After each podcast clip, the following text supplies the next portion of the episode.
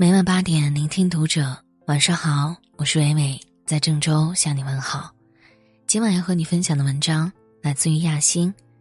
弱者报复，强者原谅，智者忽略。深度好文。古人云：“弱者报复，强者原谅，智者忽略。”人生在世，难免会遇到各种矛盾。有些弱者总是难以释怀，一心想要报复别人。在不知不觉间，也活成了恶人的模样。有些强者往往能看到事情背后的原因，能真心的谅解别人，修得善心；而那些智者却能忽略一切，专注于自我，最终笑看人生。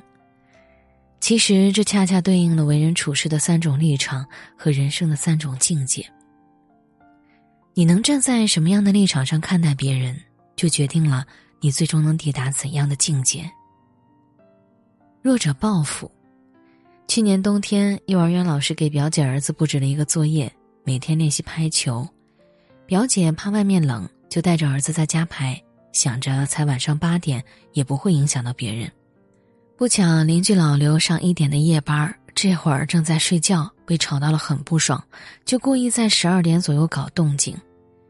几天后，表姐一家受不了。姐夫找老刘商量，结果双方互不让步，不欢而散，两家从此杠上了。两家先是抢占楼道里的公共空间，表姐把旧电动车放了上来，堵得老刘过路很不方便。老刘就用烟头烫死了表姐种的花儿，表姐就直接去扔老刘的东西。后来老刘急了，有天晚上出门时故意开着音响放了一晚的歌，一晚没睡的姐夫第二天就找老刘理论。两人一言不合，就在楼道里打了起来。小区保安赶到的时候，两个鼻青脸肿的人正在地上撕扯，楼道里一片破败狼藉。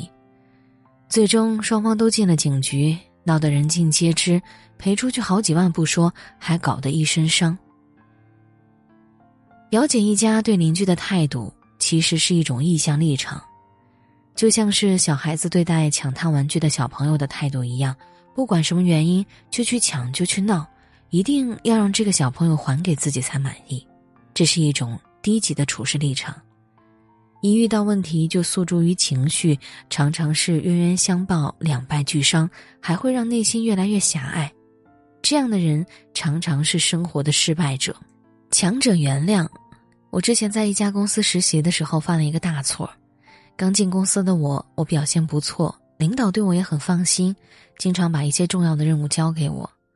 有一次，公司要举行一个合伙人会议，领导要上台演讲，不过他当时很忙，没有时间做 PPT，就把文稿发给我让我做。结果我把其中很重要的一页里的公司名字和数据给打错了。领导当时也比较急，草草看了一遍也没有发现错误。结果会议当天，很多合伙人看到之后，就拿这事儿调侃起了老总。让老总很丢面子，回头老总把领导叫到办公室里狠批了一顿，说了很多难听的话。当我看到脸色涨红的领导时，心想这下完蛋了。可领导并没有对我发火，而是苦笑着对我说了一句：“这次错不在你，是我疏忽了，不要有心理压力。小伙子犯个错很正常，不过以后做事儿一定要细心点儿。”听完这句话，我内心满是感动和愧疚。从那以后，我干活越来越用心仔细。最近听说这位领导又升了职，我真是一点都不感到意外。领导对待我的立场是一种设计立场，就像一个人对待一块不走的手表，他不会因为上班迟到而去惩罚手表，而是从自身找原因，理解手表不走是因为自己忘上弦。这是一种高级的处事立场。凡事冷静看待，能从背后理解到别人这样做的原因，为人豁达真诚，内心强大，这样的人就是那些生活中的强者。智者忽略，二战期间，甘地因不忍被英国殖民者残酷压榨，想要带领印度民众把英国人赶走，可在当时，这个想法无异于做白日梦。当时的印度极其落后，各种宗教纷争不断。很多人徘徊在饿死的边缘，想要带领这些人去对抗英国的飞机大炮，实在是荒唐。但手无寸铁的甘地做到了，他召集了一群赤手空拳的平民，去英军驻守的地方去无声抗议。他告诫大家，无论英军怎么打我们，就当什么也没有发生。英军看到后，就开始暴力镇压，拿枪打他们，拿刀砍他们。他们既不还手，也不闪躲，只是一直向前走。倒下了就接着爬起来，死掉一个，后面接着补位。无数人头顶鲜血，继续前进，一点都不在乎英军的厉害。他们身上显现出一股无形却又坚不可摧的力量。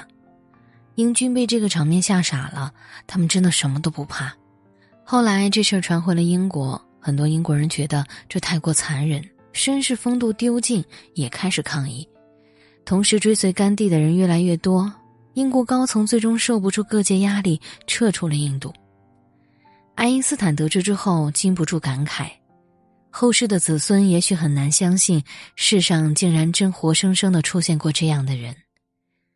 为人处事的最高境界，就是对伤害不在乎。甘地正是以一种物理立场来面对这些英国人，这是一种最高级的处事立场，不为外界所扰动，就是用一种纯粹客观的眼光看待所有的人和事儿，越不在乎。越是强大，正如佛教中的无为一样。这样的人就是真正的智者，世界因他们而改变。朱利安·阿桑奇说过：“故事就在那里，关键是你所看到的是哪一个故事。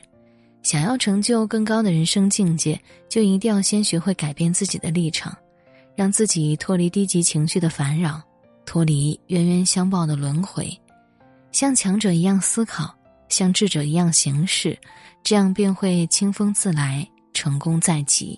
愿你成为这样的人。感谢作者雅欣，我是伟伟，我站在原地等你回来。